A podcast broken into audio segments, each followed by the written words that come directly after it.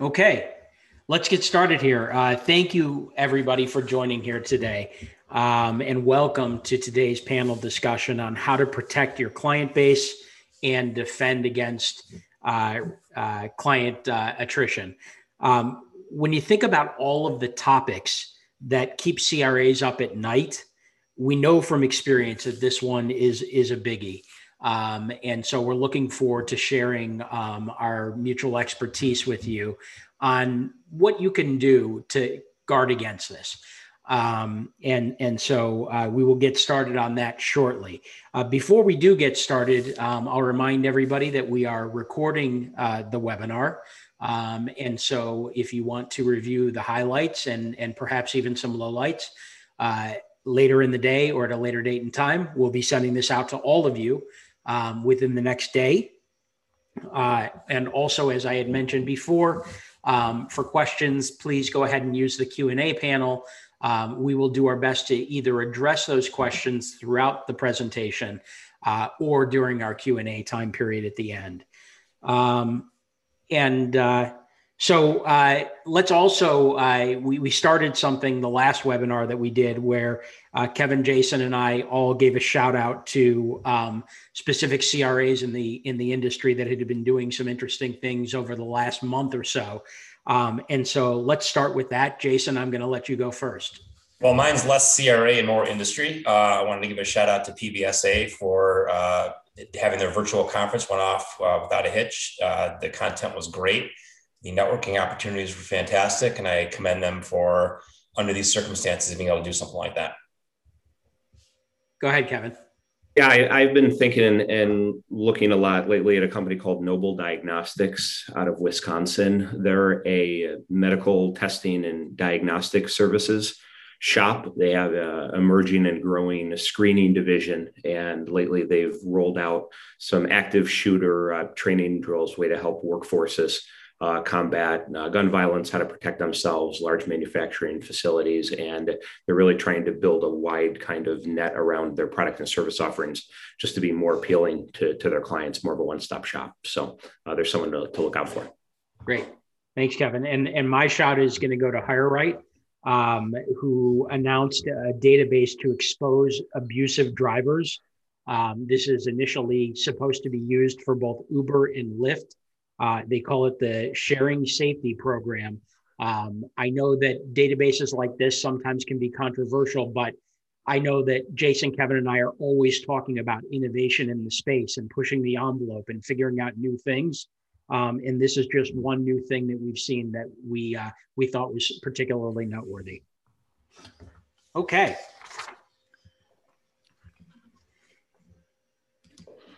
All right, and today's panelists, I think you all know Jason, uh, Kevin, and I very well.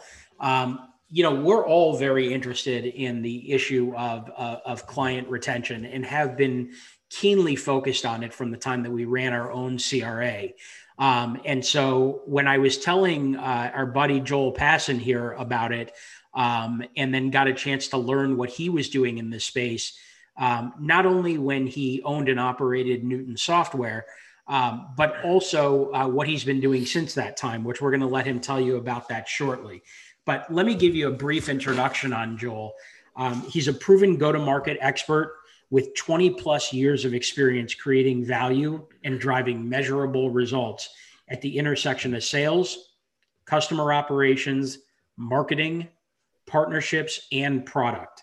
And like I mentioned, um, before uh, Joel started Sturdy AI, which again, he's going to tell you about. Um, he was the head of sales, head of global sales at Beamery, um, leading enterprise go to market teams in both the US and the UK. And as I had mentioned earlier before, he also co founded and operated uh, Newton Software, um, which he successfully uh, exited in 2015 uh, via Paycor. So, uh, Joel, thank you very much for joining us today. And uh, if you wouldn't mind, um, please share with our audience what you're doing in terms of Sturdy AI. Sure. Well, I appreciate everybody being here. We got a got a good crowd, and um, it's nice to actually see. I, I, just got a text from two people that I haven't talked to in a long time. So uh, who are on who are participants today. So that that's really cool. Um, and then uh, of course Kevin, Jason, and Nick I've known for a long time. But um, to Nick's question, um, I um, I co-founded a company that was uh, or or is operating in the AI space. Um, basically, what we do is we analyze customer communications and um, distill signals from those customer communications to that impact the bottom line. So you can tell that that's my uh, VC pitch, the ripcord in my neck. What we really do is we analyze tickets and emails and the back ends of calls like these critical sin- signals that oftentimes lead to churn. So you can preempt that stuff, um, but also upsells and customer references and all kinds of business critical uh, signals that we we pull out and then we we make certain that the right people get them at the right time because oftentimes those are really perishable signals. So uh, when I told the guys that I was working on this, they're like, "Do you think it would work for CRAs?" I'm like, "Actually, I, I, I do," um, and we already have uh, a bit of traction in the space. So uh, I'm happy to be here and uh, just happy to be a part of the panel. Okay, thanks, Joel. Um, so why don't we get into our agenda, uh, Kevin? I'll I'll take it, uh, leave it to you. Yeah, let's dive in. Uh, thanks, Nick. You know, here, here's what we're tackling today, guys. As you as you look at the screen, you know, as as you read this, has has the risk of churn increased? Uh, yeah, and that's a problem. But there's so much opportunity there for us to capitalize on. So this is not a Debbie Downer webinar. This is, hey, how do we understand um, what's at play, but how do we also, you know, by, by strengthening ourselves, how do we look to capitalize on the mistakes of others? Um, the uh-ohs, those questions. Clients are talking. Are, are we listening? Who's listening? Uh, Joel has some really exciting ideas on that. Um, analog and digital, preventing churn, and, and, like I said, capitalizing on others. It's a it's a combination of solutions. Um, compliance and retention. We we don't have a slide on that, but you know it's real important to keep in mind that CRAs that retain don't need to entertain those gray area process requests. You know when you you keep those dollars in house from your current clients you're you're not as desperate. You don't have to take those risks when ch- because you're chasing a bunch of new dollars to replace the old dollars that are that are walking out the door. Uh, contracts slas how can they counterintuitively help you? Um, you know we, we used to shudder at, at the thought of them but maybe they're not such a bad idea anymore. And and listen as we dive in like i always say you had a lot of choices to what to do with an hour of your, of your life today. And, and there's a lot that you're going to do after this webinar this afternoon that you're not doing now because you're here with us. And just wanted to take a minute to acknowledge it, appreciate it because we really, really respect that. So thank you. All right, Nick, let's go. All right, clients, why do they leave? You know, not a lot of surprises here, but but too often, you know, these sometimes fly under the radar. I'll, I'll open it to the group. And, and, Joel, I'm interested in your thoughts first. You know, which of these do you see companies not really realize um, until it's too late? I think that, um, you know, when we look at um, a lot of the answers that I would give in this kind of category, Kev, is more around um, we have some studies that we've done on millions and millions of tickets, specifically from the TA and HCM space. So, you know, kind of akin to what I think CRA folks would would live with as well. But we find that um, surprisingly, of course, you're always going to have price as a factor. But the signals that we're finding in data is more around feature requests and people get, and Kevin, you and I have talked about this. Um, you know if you're not telling your customers that you're doing new things or have new goods and services to offer them then they often get a wandering eye and might go somewhere else because i think kevin you, you thought about it like it's just the same old vendor that i've had. Maybe there's something shiny and new out there.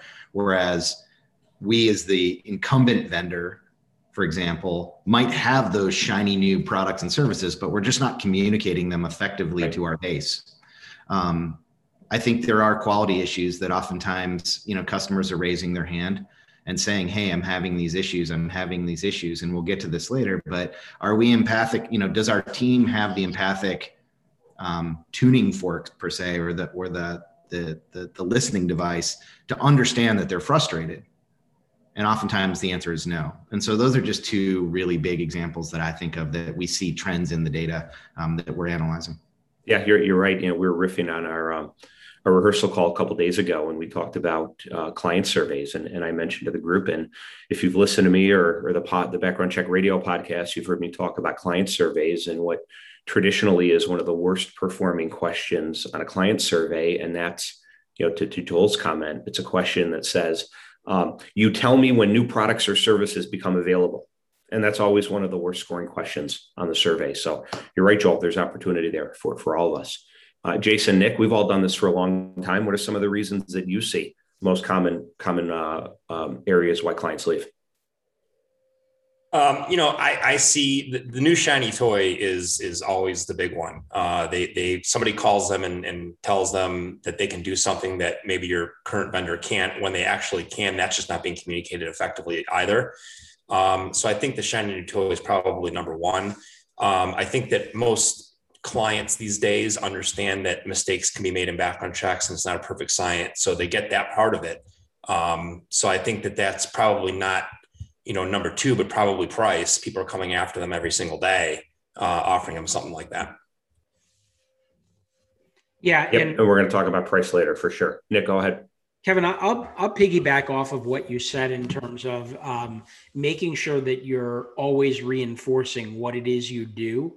Um, you know, I'm working with an organization right now um, where uh, they have a long-standing relationship doing what they do, but they haven't really gone out to the market and really told them how special it is for a very long time. Um, and so we we've built campaigns around um, what we're doing, how we've changed what we're doing, new technological advancements in what we're doing.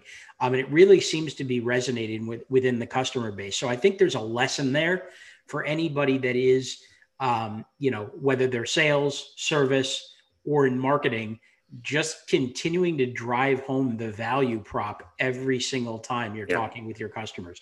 Um, yeah, go ahead. I'm sorry, Jason. I, I was just going to say that that that goes right in line with somebody that, that that's near and dear to our heart that used to say, "Don't fall in love with yourself." And I think a lot of times people, you know, companies fall in love with what they're doing and forget to communicate those things to their client base, and that's why they lose clients. That person, by the way, Jason was talking to you, not to clients. Um, you, you, know, I, will also tell a, a, really quick story here, um, and and hopefully I won't get too long winded. But Kevin, when I when I started looking at this slide a little a little bit closer, I related back to one of our long tenured clients, uh, one of our largest clients. Uh, that was a financial institution, um, and we had worked with this company for years, um, doing a significant amount of volume. Um, it would be frustrating to us, but the way that they operated their program, they rotated people in and out of those yeah. who were responsible for overseeing background checks. And for years, we just kept rolling through. Then at some point, they decided to take the function of, or the oversight of background checks away from risk management and into HR. And I think we all had our oh no moment right then um, because we basically got taken out um, based on the shiny new toy, new leadership, technology, and price. Well, all, Nick, all four would, things at one time. I would also add paradigm shift because when it went from risk management to recruiting, yeah. the, the, there was a whole shift in, in the reason and, and the theory behind getting something quick versus getting something accurate. Yep. And I yeah, guess I would say in some ways, perhaps we were complacent because we had been so used to doing it in the model that we were doing it before, we forgot to cover our six when it came to the possibility that there was a new sheriff in town, right?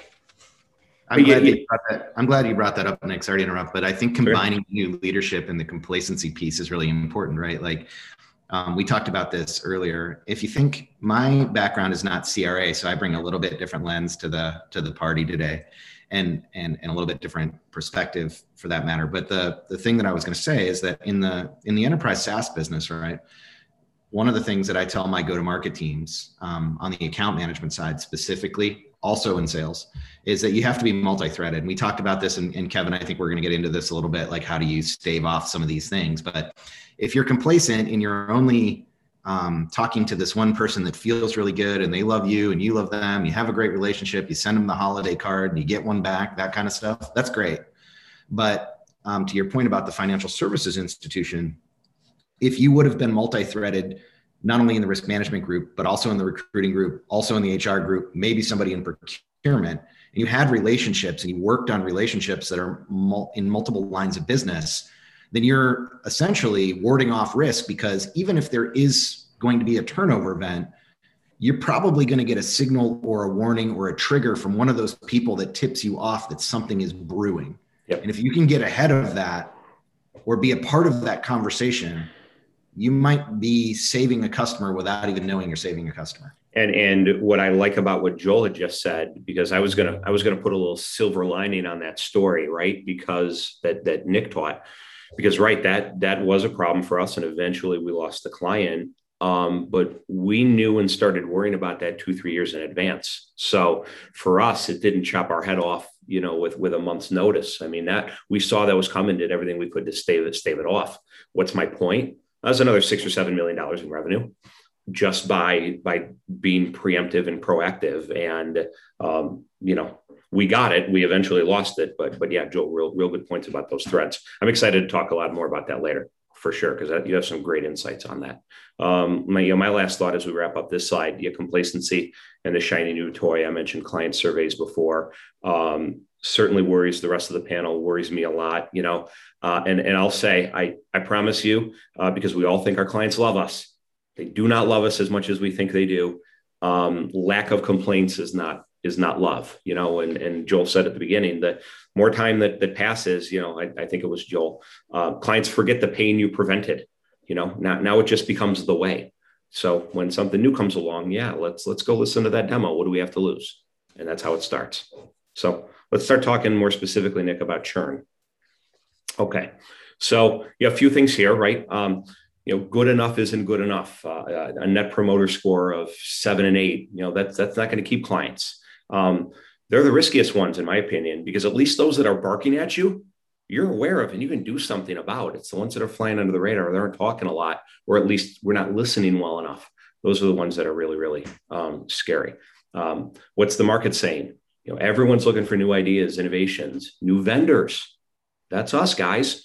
Hiring right now, hiring's exploding companies can't recruit fast enough. Candidates and employees are taking new offers, offers left and right. So employers are faced with these challenges. You know, how are they going to feel when us as their providers not at the top of their game? You know, I like you, but I can't stay with you. That's what that's what some of us are going to hear. Uh, guys, what what sticks out for you on this? Um, so I, I, my, the comments that I wrote down in here that, that that I was interested in talking about is just how quickly um, I think the CRA space is going to see churn um, right now. Um, you know, especially uh, following the pandemic. You mentioned all the driving factors right now. Hiring um, is exploding, um, and um, and and and so is in addition to hiring so is um, people getting hired and then not showing up. Yeah. so it's getting harder and harder to find talent right now. Um, and employers are are relying very heavily on their background screening firms to turn things around as fast as they possibly can. Um, and so i think you know again uh, those that invested in technology and and making the process more efficient um, throughout the pandemic um, are going to be the ones that win. Um, Jason, you brought up an interesting concept too in terms of churn yesterday um, when we were talking about this, and you were talking about how you think VC plays a role um, in the churn as well. Do you want to talk about that a little bit? Uh, I remember what I was talking about. Um, He's not the best color man in the league for nothing, folks. Right, thank you. Uh, yeah, Jason, talking about, I, I, think you were talking about yeah, go ahead, Joel. I was going to say, Jason, what struck me is that you were you were talking about something that um, I had mentioned when we we talked about. You know, obviously we tried to prepare for. We went through the slides obviously before we we get in a yeah. webinar together, so we we can provide some value to people. But um, yeah, to Jason's point, I, I think the the we didn't we're just winging this but the uh the, the thing that jason said that was really striking and i think it was more elegant than than than i'm going to put it but um, there's consolidation in the space. We all know this, right? And I think with the, I think the great rehire, we're about at the, we're about at the front door of the great rehire. So what's going to happen? Companies are going to, revenues are going to soar. Companies are going to jostle around. There's going to be consolidation, both on the employer front and on the CRA front, because as Jason put it, and this was the point, private equity is is coming into the CRA market. Margins are going up It's a sustainable business, kind of like payroll. And I'll say it because I'm an outsider. Payroll ain't sexy. CRA sometimes isn't considered super sexy, but it's profitable, and we know that. And a lot of you know our audience should know that. So private equity is going to come into the, the game too. This is going to jostle things up. This is going to move the pieces around. So we're going to, some of us are going to experience churn in this call because of those, because of those market forces. Joel, I have a That's question. what I meant. Jason couldn't have said that better himself. And, and Jason and eloquent are not two words I hear in the same sentence often. Ever or elegant. Um, I actually thought he put it well. I'm not, I'm not siding with Jason. I'm going to, I'm going to back him up because you guys are ganging up on him, but just a sign of things to come. Joel, Yes. uh, question for you. Since you know the three of us, uh, Jason, Kevin, and I, are very narrowly focused on on the CRA world. Um, in within the greater HR tech community, are, are you seeing the same uh, possibility of churn and same evidence of it? same thing. Um, so, and I think here the pressure here here's sort of the market dynamic and the pressure, right? Um, you look at it on let's let's take it in TA, TA tech space. Just look at TA, you know, talent acquisition. Um, a lot of the point solutions are going to be forced to work harder than they have. Like there's going to be more demand. Companies are going to hire more recruiters. They're you know as soon as you hire more recruiters, they're going to hire more tools. So sourcing tools, um, diversity and inclusion tools are hot um, we're going to see more and more of those tools being utilized. That means that some of us that might be providing some overlap in the Venn diagram to those services are going to get squeezed by more specialty vendors. On the HCM side, we're going to see people that go from right now, maybe they've cut their, you know, HCM or their lightweight uh, employee management system of some sort and they're going to start to bulk up again and they're going to they're going to expand in size so they're going to be looking for the next level of HCM solution. And it's the same thing with CRAs. Like maybe, you know, what's been good enough up to now, um, some employers are going to see a big opportunity for growth um, in certain areas, healthcare, financial services, obviously hospitality and travel. And some of us in the CRA space that have been just good enough are going to get pinched by some of the other bigger vendors that are trying to swallow up that business aggressively now because those companies are worth watching. So that, that's my thought on it, Nick. Yeah, and um, you know, I I see uh, leaders going to their department managers and saying, "Hey, go get go give me a discount. Last year was rough. Uh, we're trying to cut costs." I, I, I agree with everything we've said about the great rehire, um, but some shops are still struggling, and there can and will be some churn. You know, just just based on that. Um, I've I've often said uh, the idea of, "Hey, we figured it out, so should you." We've all learned how to teach our kids math at the kitchen table. We've all looked at, we've all figured out how to work from home. We've all figured out how to still add value to our businesses in non-traditional ways. Companies just aren't going to be as tolerant as they might have been in the past um, on seemingly simple, uh, repeatable drops. So operational focused um, is, is is something that still matters. I think especially especially now that we're, you know, 16 months or whatever into the pandemic, like using the pandemic as an excuse for not being able to operate efficiently is no longer an excuse. You Yep. should have figured it out by now. Yep. Um, and I see people still relying on that. So, you know, I also see a lot of uh, account managers that I talk to spending most of their time fighting fires and not tactically and strategically uh, worrying about the future of the account. Uh, everything is, is looking at what you did wrong or what you need to correct now, but you're not looking forward at all. And you need to be strategic, especially with your larger accounts.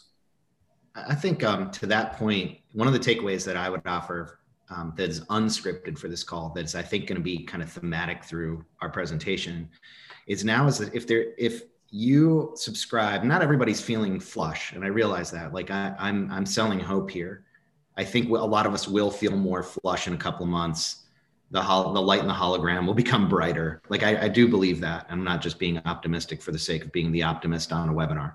Um, that said, I think if you believe a shred of that, if you if you can subscribe to a shred of that, I think it's time to not only look at your underlying systems and make sure that you're ready to go again at full speed, but I also think this is a perfect opportunity to reach out to to uh, as many customers as you can. Maybe you're an owner operator, maybe you're a GM, maybe you're a VP, maybe you're a director, somebody with some title it's a good time to reach out to some of those accounts and have a conversation and maybe ask what they're seeing in the market and identify some of those um, uh, warm spots and making certain that you remind them that they're you're their partner I think that that goes a long way. So I, I know that um, in one of the businesses that I advise, a SaaS services business, the CEO is doing calls right now. They're in the hiring space.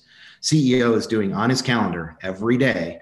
He's got uh, 90 minutes where he talks to three of their biggest customers and just does a conversation. He's got a couple of scripted questions to open the dialogue. And he tells me that that's the best 90 minutes of the day that he spends and the most valuable uh, hours of the week that he's that he that he has right now because he's pre- he's uh, predicting upsell from these customers. He's getting referrals.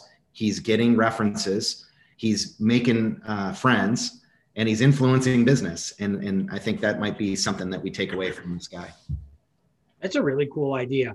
Um, the other, uh, not, yeah, how novel, how novel, Nick. Just talk to your clients, guys. Yeah. Yeah. I mean, we, we right. actually, we, we did a lot of that. I mean, right. we had, you know, we had executive sponsors for our biggest clients and we were very proactive about it.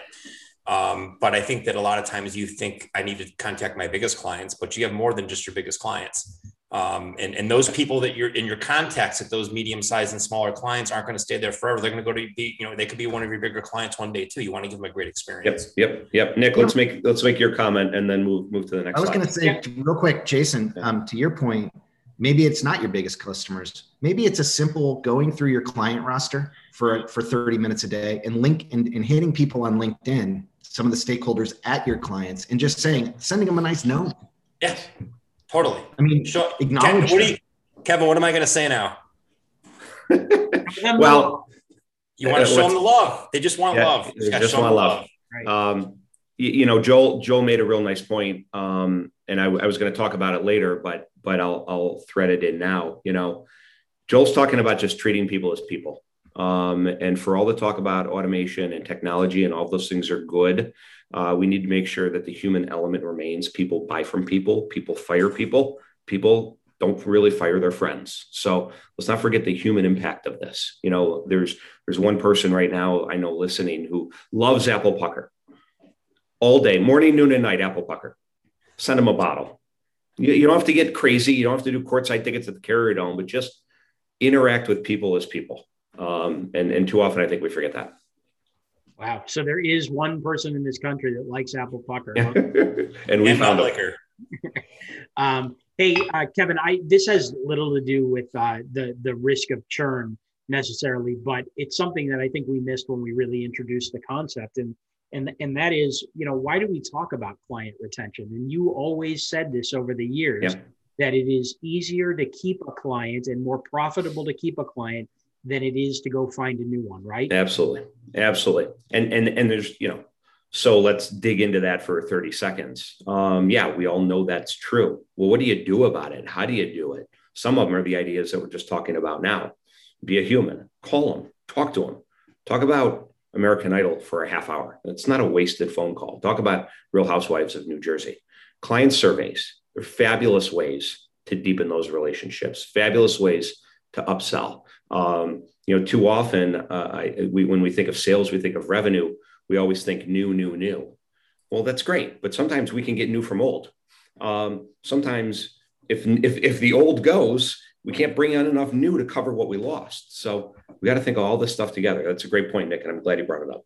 I, I go a step above that, so I might sound like the uh, the wonk uh, on on the you know we're talking about people. Feel free. That's usually me. Yeah. So go ahead. Yeah. Well, good. I'll take the egghead approach here then. Um, I set, so I always think about incenting our staff or our associates internally, um, incenting them for the outcomes that I want, right? As the leader of maybe a go to market function or revenue function and it is about the revenue. It's about the benjamins right? Like so I, I, think about it this way like i want to set a goal for my team. If i want my team to actually do this stuff instead of like and i've i've had a lifetime of this where i'm like hey you know and, and we'll get into this about um, why can leaders spot signs of churn and maybe associates can't? That's a setup later on down the road that we've talked about because that's there's something there. But more to the point like we could all be leaders and talk about hey team you got to be out there talking to people. And you might have a, a you know a team meeting or yep. a company wide meeting but I think you got to set objectives, and I think I think you have to tie a quantitative goal to it, an incentive, a reward, a milestone, a goal, and maybe that's an upsell goal. maybe it's just a matter of a simple goal to start with like how many accounts how many customers have we touched that we haven't talked to in six months? Um, something simple maybe to start but set your team a goal because you want to move the inertia. You want to get you want to mobilize your associates to start doing these things that we're talking about even if it's small. And i like a quantitative anchor in the in the uh, love it. in the ground. Yep, yep. totally agree. Totally agree. That's that, that's a good comment to finish up on. All right so yeah the, the uh-oh questions and, and here's a few. Now the four of us look at these and yeah these are uh-ohs we see them right away. Many of you looking at these will say yeah that's common sense. I know that. But it's still something we're really really worried about. You know joel what's the what's kind of the problem as you see this here? I mean, I, I think I stole my own thunder um, in the in the last slide to be. I, I think I jumped over uh, a little quick, but it's really here's here's my thesis that as an executive or leader or somebody that's been around this space um, you kind of can operate telepathically. It's just like the four of us panelists, like we've been kind of know each other. We've been on this for a while. Like I know I'm not one of the three uh, headless horsemen here, but um, I can get in, jump in and riff because I've been doing this long enough, right? Or hopefully maybe right, right. people vote me down. But the, the point is um, you can operate telepathically when you're senior, and you can and you can operate and read through sort of the customer messages and, and hear through the din these empathic you have this empathic view of like what your customers are actually telling you. But my question is more of a question um, that you need to ask yourself: Do my six month in associates are they able to be empathic enough to listen for these things? And an example, Kevin, is like, you know, can I have a copy of my contract? And I say this to uh, customer success leaders all the time, and they're like, "Oh God, oh that's bad." Yeah, yeah. you know, rip your heart out, like it's coming, right? The other shoe's about to drop. But you know, watch a six month associate react to that. They're like, sure, here it is. Let me, yeah, let me go get you. Yeah, your renewal yeah. date's on August fifth. Bye. Oh, glad Next. we help you today. Are you satisfied with the response? Yes, green green face, happy. Um, uh, meanwhile, back at the ranch, the FPG, you know, the, the finance people are like, bad, bad. Yeah. You know, we're, we're pulling contracts here. So the, and the red lights are going off. So I think it's this, you know, I've made my point, but it's this empathic knowledge. Like, do your staff have this empathic knowledge? And that was a problem that we wanted to stop, not to infomercial for Sturdy, but the answer is no oftentimes like there's some stuff hidden in there like hey have you met our new vp of risk management? Bells and whistles should go off right? Yep. have you met our new vp of procurement? Yeah, and right. and even if you know and i think more of the smaller and mid-sized shops on the on the call here um, yeah maybe i do spend part of my day doing this. Um, for 15 years i read every email going in and out of our client box. But that's a lot of time and money. You know, there's an opportunity cost to that. You know, I'm thinking of some of the people on the call who say to themselves, yeah, I can do that. I can spot that question. But they spend half of the day redlining a vendor agreement or the other half of the day doing a sales pitch or two hours negotiating with the landlord about their future lease. Um, you know, there's just a lot of things as executives we do that that don't have anything to do with assembling background checks on a day-to-day basis. And you know, when the four of us kind of um, whiteboarded some ideas, you, you, know, we, we saw real, real challenges here for, for organizations handling this. Uh, so, uh, Jason, yeah, Jason, Nick, what are your thoughts, guys? Well, I was, just, I, I'm actually going to ask a question, of Joel. So the things that you see up here on the screen, as well as probably 10, 20 other things, um, are very obvious when you get them. And I think it's a point well taken that maybe um, you know senior executives will notice these these questions as opposed to junior associates but how about the stuff that they're not telling you or they're not asking for? And this is why I'm so intrigued by what you guys are doing at Sturdy.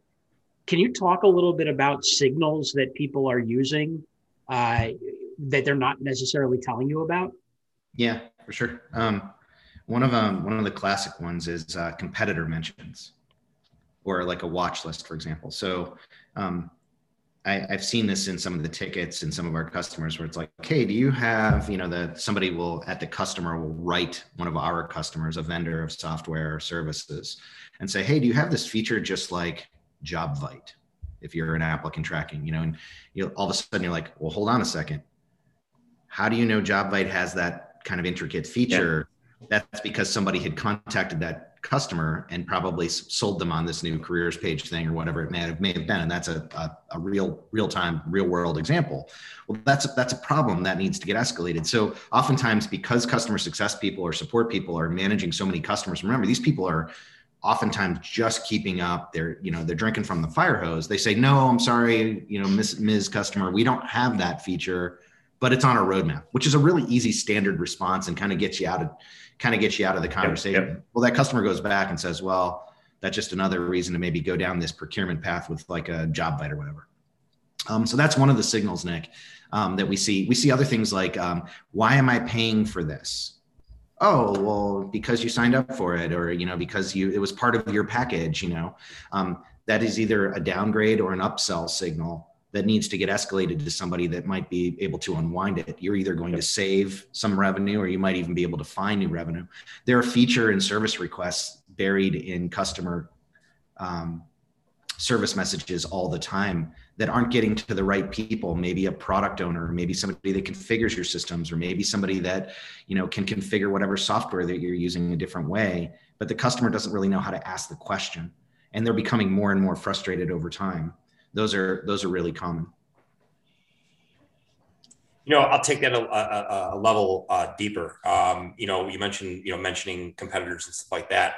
Uh, you know we also would hear them mentioning products that are branded for a specific company too. So you know can yeah. you do a yeah. you know DAC search? We know we, we know that's HireRight you know so that we've we've seen a lot of those things. Uh, so obviously they're hearing it from somebody or somewhere or somebody's presenting it to them. Uh, so those are those are things to listen for as well. Yep Yep. So Nick, let's pivot now into a couple ideas that we had on, on how to prevent this. You know, how do we prevent it, and how do we take advantage of it? Um, you know, big gap I see is is uh, especially for mid-size and now larger shops where support and and the more strategic account management are handled by different people. So in those organizations, you know, too often the, the day-to-day support team just isn't tasked with that high-level strategic resolution, right? Um, but the account management team isn't tasked with the day-to-day. In a vacuum, that's yeah, maybe that's okay, right? Conceptually, it's okay. Well, problem is when they don't know what each other is doing, then that's that's where we have risks. So, you know, the support team is getting blasted by the client for not being in the loop with conversations they're having with their account manager. And the account manager has egg on their face when he or she walks in to do the eight person leadership review because they're flying too high to see what's going on on the ground. You know, that the, they got to talk to each other. And, and the problem is we, we conceptually consider those siloed roles when, when they just need to be um, uh, much more integrated. Um, Joel, uh, riff a bit on your on, on the threads that that we mentioned early in the call and how to create and deepen those. Yeah, I think there's um so I think the I think the macro view that I keep coming back to is I think the three P's in this in this regard, and this is a takeaway for folks. But now's the time to look at your people. So enabling people. I mean, if you think about what we invest a lot of money in in SaaS businesses, is sales enablement. So investing in our people so they understand how to identify these signals and identify what's important and distill what's important and what needs to be slowed down on and and to work harder on, right? And, and to emphasize. Um, the other thing that I think about is processes, the second P. What are our process for communicating with these people? What is our process for escalating these issues? What is our process for contacting these customers? And to Kevin, to your specific point, what is our process for having multiple relationships in an account? If you're not, the multi-threading is a takeaway. You have to be multi-threaded in your account. You have to have different people, even if you know the CEO, doesn't matter. You have to be multi-threaded. Yep. And, um, and, and I think go ahead. You brought up a word that really that resonated with me, and it's it's something I heard uh, often um, in my past. Um, and you know, I, I, get it that people internally, your internal employees, um, things happen internally, and you you need to escalate things occasionally. But when you start hearing from a customer that they need to escalate an issue because it's not being taken care of, game over. I mean, and and, and I've seen it happen time and time and time again and escalating, you know, to, to multiple different levels. Like what's not being taken care of? Who's feeding somebody a line of BS? Yeah, and it's it's not just that client; it's it's ten others, right? Right. Because you know, it's like a cockroach. You don't have one; you got a thousand of them. Um, you know, a, a, story from one of my clients last week. My, last week, a client of mine lost about 50% of an enterprise account. Um, you know, we think of, of speed and the, the, the, the great rehire and this account was a QSR account, uh, restaurants, pizza parlors, etc. And candidates could just walk down the street and start working at the competitor's pizza shop. So company said, yeah, we're just going to stop doing this, you know, for, for time being. So an awful decision, right? None of us on this call would recommend it. But to Joel's comment about the threads, um, the thread that, that, that this organization had was with the VP of, of talent acquisition, VP of HR. That seems like a really strong bond and relationship, right? And they had other threads, but what they didn't have were threads to the decision makers. They didn't find out until it was too late that the decision whether to do or not do wasn't in the VP's hands. It was in the, the CFO's hands. Um, you know, Monday morning quarterbacking, yeah, you, you try and you try and prevent that in the future. But you know, it's a real life example here that it's not only the depth of uh, the, the depth and the number of threats that you have, but it's also ascertaining, and this is the art of it, who has the power. Finding out who has the power, really important. And Kevin, also the hierarchy. So I, sorry, Joel, for cutting you off. Um, no, no. It, so we address like broadening your relationship within the organization, and we've talked about department to department, but you just kind of tackled one in terms of hierarchy. And it is important that throughout the hierarchy, you recognize who your buyer is. Uh, so you have a decision maker, you have somebody that signs off on, on an account, you have your users of your information. Their input is extremely valuable as well. But if you don't have perspectives from each level they're in, even if it all is within one department, um, you stand the risk of, of, of, of, losing out somehow. I think that's a that's a nod. That's a good point, Nick. And it's a nod. I, I started talking about the three Ps, and I'm not just married to this throwaway thing, but I think it's enabling people. I think it's tightening your processes. And I think it's having some sort of products. And this isn't a segue to Sturdy infomercial. It could be any product. But to, to Nick's point, account mapping is what he's talking about. So in the enterprise sales world, for example, or enterprise account management world, you go up and down the power line. That's what, you know, the slang for it. But it's having an account map. So, um, and Kevin and I talked about this in one of our just conversations. We were kind of shooting the breeze and one of the things that we said was um, like Workday. Not everybody loves Workday, but Workday is a very successful company. And one of the things that their sales leader, go to market leaders do phenomenally well is make their uh, require their uh, teammates, I think that's what they call them, uh, to go and basically account map and put together like a visual map in their Salesforce, not on necessarily a notebook, but if that's the best you can do, that's the best you can do, or a grease board. But they have an account map of, you know, Jane reports to Susan, and Susan reports to this person, and this person reports to this person, and they kind of know the power line and how the Plinko works out and where the dollars come from. Because if they sense an issue, they will go and start to move through the power line to correlate and get information and get the story and get their name back in the front load. They're also incredibly um, their net dollar retention, meaning their retention rate plus their upsell rate, essentially, that's a simplified version, is one of the highest in enterprise software. The reason being is they take as much of the deal off the table in the beginning as they possibly can and effectively crawl through that account map to sell additional SKUs. And I think we could take yeah. a lesson from them. They're amazing yep. So I yep. think those are things that we can be thinking about. You can do them on a smaller scale. You don't need to be workday. Yeah, and I, I, you know, what I love about what Joel said there is, and and you can consider those both from a, a people standpoint, but a, a, a dollars standpoint. You know, we staff our businesses to do the work. So if I staff my business to do the work, I'm not doing any of what Joel just said if I staff my business to do what Joel just said, I'm either spending more money, I have more people, or I have less people doing the work. And there's a blend there, right? But you know, as as we think about um, what Joel just said, you know, a lot of us, a lot of us just aren't aren't doing that. Um, the, the, interesting thing in payroll, um, payroll space again, which I think there are some parallels to CRAs.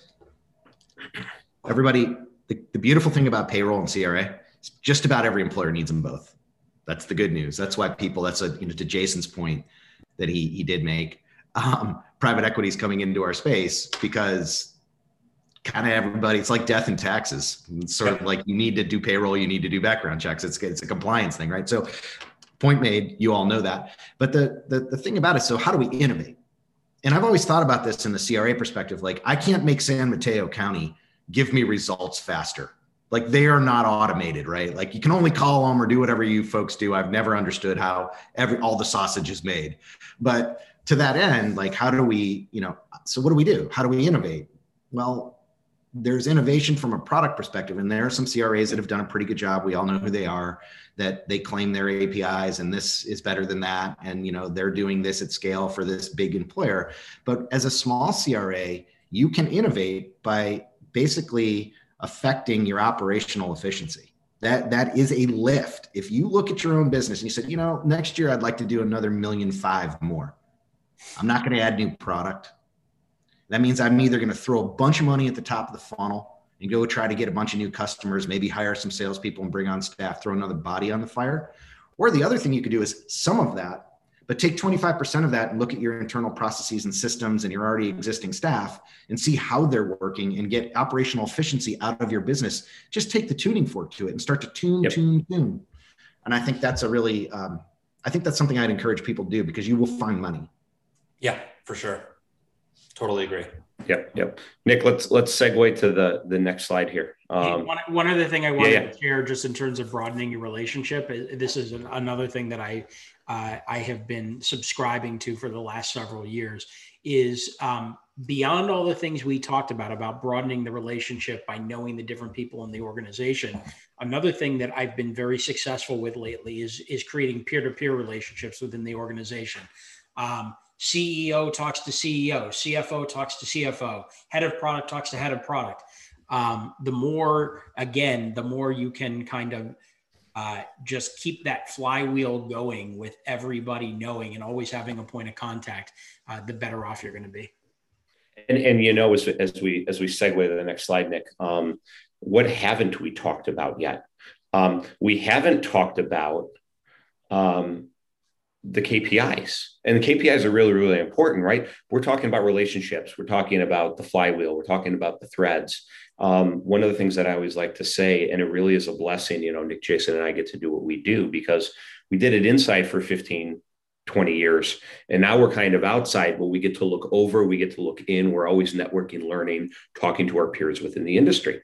And it is extremely common, you know, for example, I'll go inside an organization, I'll say, what do clients think? and and I will hear answers around KPIs and turnaround time and hit rates um, and costs. But what I don't hear is when we did our last client survey, we got a 9.8 on the four key questions that we use to measure satisfaction. Or I was just having lunch with the head of so and so two weeks ago. You, you know, we don't hear the building, we don't hear the relationships, and that's how you play defense, guys. Because we're going to miss a record at some time at some point. We're going to get the San Mateo county search that takes three weeks. And there's going to be people calling and people upset. All these things we're doing now are, are preventing us from losing that business in, in the future. So um, as we look at this one, um, I, am going to, before I open it up to the, to the panel, I'm just going to make a, a, comment on, on collecting data. So now I'm going to put the KPI hat back on. Um, you need the information you need to run your business, whether it's about how you're performing operationally or some of the, the client um, communications that that we need to capture the things that joel was talking about a lot of times as organizations will take the approach that says well if i can't automate the data collection if i can't get what i need using technology i'm not going to get it and i think it's a bad decision that leads to an even worse outcome because i can tell you that for 15 years a pen a piece of paper and an excel spreadsheet you can do it based on just that so don't punt on something you think you really really need just because it's tough to get it sometimes we got to say, all right, it's tough to get it, and there's an opportunity cost to it. But we just got to get what we we need to get. So uh, that's my that's my riff on that, guys. Um, yeah. Or as a follow up comment, when this and this stop working, yeah, don't stop looking for digital solutions that can help you do uh, what you're trying to do, and it can do it in a fraction of a second. So, yeah, of course, it's going to cost you something to do that, but what you know, what's the opportunity cost, right? Yep, exactly. Jason, Joel, any any thoughts? No, I mean, I think, well, yeah, I didn't say no. I mean, yes. Um, I, I, and I think it's more applicable here uh, than, than in a later slide when we talk about it. But when we talk about KPIs, um, SLAs are one of your best yeah, thank um, you. barometers of that. And, I, you know, I think I, I, I think we put it in the wrong slide, actually. So um, I, I think that um, I, I know that I used to hate when a client would would say to me, you know, we want an SLA on file because I would think, oh my God, I hated it because they're going to hold me to something. But then I realized, no, I love it because I can hold them to something and they can hold me to something that we both agree on. And I think that uh, these days, service level agreements written by a client and agreed on by both parties is your are your marching orders for exactly how you're going to administer the account, how you're going to administer the services. You're, you're going to have outliers there because you know shit happens sometimes. Um, but for the most part, um, it's the instruction manual for how the account's going to operate. And at the end of the year or at the end of the quarter, when you sit down with your client, that's your benchmark. And if you did everything you said you're going to do, then everybody should be happy. Yep. Well, and and to your point in our industry, Jason, you know this uh, is that you're only judged by you know the last background check you did if you don't have SLAs. So you yeah. know, unfortunately, in the one time out of a hundred that something takes longer than it should, or you know, God forbid, there's there, there's a missed record. Um, you still can point to, okay, I understand that this happened, and yes, it's bad, but look at the body of work, and and and that gives you the the the great equalizer to say, okay, so we got it right 99.9% of the time, uh, kind of thing, as opposed to you got this one wrong. Um, what I lo- it, now taking three steps back to what Joel was talking about earlier about the whole hierarchy of an account, one of the most important things, things you can do, aside from bringing these SLAs forward on every quarterly review you do, but when you have a new person that's in charge or a new person that's you're reporting to is an account, show them the SLA. Show them exactly how you do what you do, what you guys have agreed to. And if there's an issue with it, it's something you can revisit down the road when you're going to renegotiate the SLA what I love about SLAs, and, and I say that as someone that has done a 180 on them over my career, is it, it removes the emotion from the equation. You know, the Nick's comment about, you know, the, the, you're only as good as the last bad background check, right? If the last bad background check, if the house didn't burn down, then I guess you're safe. Um, you know, we all know and can think of examples without thinking too hard of really emotional conversations angry phone calls, emails, etc., over a particular county, candidate, employment verification, whatever. And like Nick said, you know, the SLA allows you to kind of stay, take a step back and say, this is what you asked us for. This is what we're delivering. Are we cool here? Um, you know, all, all, all three of us recognize, you know, we remember years ago, you know, same client we talked about early in the call, we would do quarterly reviews and I don't always recommend quarterly reviews because quarterly reviews, it can get real granular real quickly, right? Uh, a successful review is not going candidate by candidate, page four, page five. Um, you want to be talking about big picture things when eight leaders are in the room. But the three of us vividly remember we do this quarterly review, and in would come kind of the day to day background check manager with her file folder of all of the, you know, 100 employment verifications, each with one misspelled word well, we did 2,000 that month, and we're sorry that on 5% of them we typed there wrong. Um, but but that's kind of what the account would be. Now that person's boss would say, "Yeah, we're good. like we're still okay." Um, but if you didn't have those agreements in place, then the account becomes about the misspelled word, and it doesn't become about the 99.9. Like yeah, I'll, I'll, add one thing. Putting my my expert witness hat on, I also love them for this for the fact of defensibility. Um, and when an account is, you know, if the background screening company is pulled into a lawsuit for an end user, um, you know, it's proof that you were doing exactly what the party uh, signed off on. That's a cool point. That's a cool point. Joel, do you, you know, we're we're an industry that I don't want to say by and large, but I, I kind of think it's a lot more common that we don't have SLAs than we do have SLAs. In in industries that you've been in, is that similar or is that is that markedly different? I was thinking about it in the lens of um, I actually was trying to put myself in in um, CRA land as a sales leader or a salesperson, and how much I would actually like to have an SLA and say, okay, as a part of my opportunity process um, to get this new customer to sign up, um, I want to now take us to have a 60 minute meeting with leaders because then I get the leaders to the table and I say, we're going to go through this exercise to build the SLA. And I'm going to level set because we're going to transparently tell you what we're going to do for you. And we're going to agree on this service together and craft a solution for you. And then we're going to put it in a box and we're all going to sign it, sign off on it. And this is going to be our operating system for our relationship going forward. And over time, quarterly, biannually, whatever it may be, we can reevaluate sort of the uh, addendum of services that we've provided and the timing and so forth. And I would also give the customer, I'd build myself in a little bit of buffer if I were selling this. And I don't know if this is how background checks and, and, and uh, CRAs sell the service, but I would build myself in some buffer to say we are dealing with humans we are dealing with an inefficient thing and it would give me an opportunity to kind of wrap this thing up a little bit in some of the bubble wrap um, so I could have some leeway either way. So that that's my initial reaction. To answer your question specifically, Kevin, SLAs in tech are typically um, uptime, yeah, and and uh, and and acknowledging that the service as uh, deliver as as presented is going to be as delivered in the same availability. So we talk more about availability um, in that in that regard. There's much more service, I think, in the CRA business. So I, I got a question um, before the webinar that I want to throw Joel your way. Um, mm-hmm. And then we'll move to the, the recap and kind of everybody share some some final thoughts. So I'll paraphrase the question, Joel. Should I, and here it is, it's uh, should I have a dedicated support team to respond to client emails and phone calls? Um, or should I let everyone on our team answer the phones or emails as a way to kind of respond faster. And I think the implication is if you have a dedicated support team, you know, maybe that person's unavailable for an hour or two, but my public record specialist can answer the phone. Is there something that they can do to help? Um, which model do you like better? I like specialization. Yeah, me too. Okay. I think we're gonna. I think we're gonna have the. I think we're gonna have the same answer. Why? Yeah. Um, I think it's just like anything else. Specialization breeds um, not never perfection, but definitely a higher uh, competency. Uh, and and and and I mentioned these words. I used it before. This this empathy.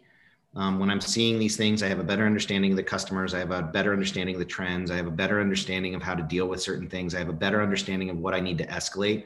And it's not willy nilly. And the customer feels yeah. like I'm kind of it's a customer perception thing. Like the person's title is this title, and yeah, they might not respond in an hour, but it's 90 minutes. Oh, but I, that's my thought. Yeah, I can give you the right answer in 45 minutes, um, especially as we think of client risk, right?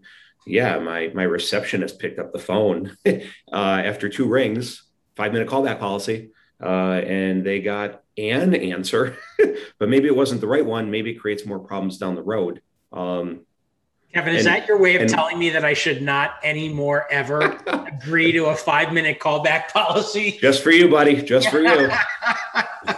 um, yeah, I don't want to make things worse. Um, and our our support teams have to be good enough to sell that. Yeah. Like, yep, I might not be sitting at my desk. I might be in the conference room, but when I get back to my desk, I'm going to be able to help you. Is that good? Yeah. And if we're not good enough to sell it, then we're we're we shouldn't be in that role. I don't mean to be cold hearted about it, but that's that's what I think. Um, all right, so let's let's look at what we talked about. Let's go to the recap slide, Nick. Uh, final thoughts from our panel. I think clients leave. I think there are, if you categorize or label the reasons, if you look back six months, go take the exercise, go back through the customer, all the turns that you have. This is my takeaway. Go back through all the lost customers in the last 12 months and sit down in the exercise of labeling why you lost them and look at the trends. You can use Kevin's piece of paper or an Excel spreadsheet. You don't need a product to do it. But I think that uh, deep dive there is something I can't let go. And, and it's, a, it's a must do. Yep. Yeah. And I think I'll add on to that comment, Joel, be brutally honest. Like if, if, if you lost a bunch of clients because of one thing or or whatever, you need to be brutally honest with yourself. Otherwise, you're just going to be doomed to repeat the same thing over and over and over again. Yep, I agree with Nick. I don't, that's that's the closing thought that I would that I would have. Yeah. Um, feel free, guys, to to ping us with questions, and Nick, I'll, I'll let you take us home in a sec. Um, you know, we'll we'll find you guys after. Uh, usually, we have a what's next. Um, we don't today, but uh, the Screening News blog. That's a great place to go find out industry information from from us. Uh, Background Check Radio. This will be on the podcast probably by tomorrow. Um, I'm on a panel at the SHRM Talent Show in August. Uh, Jason, Nick, anything coming up for you guys in the coming months?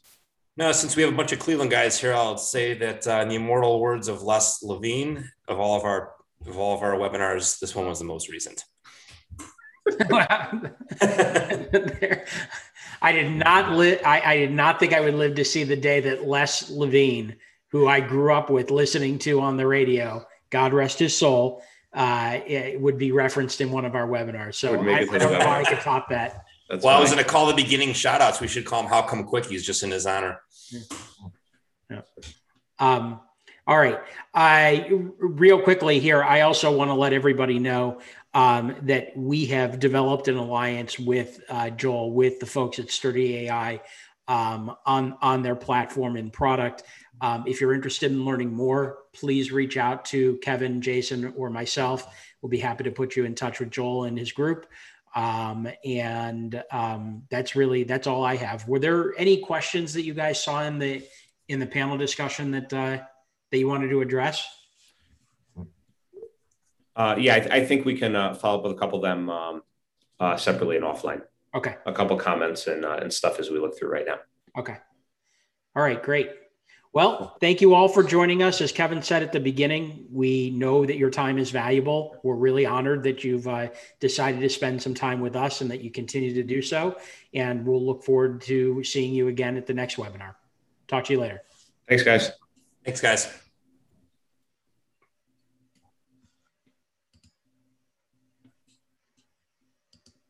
You want to stay on or?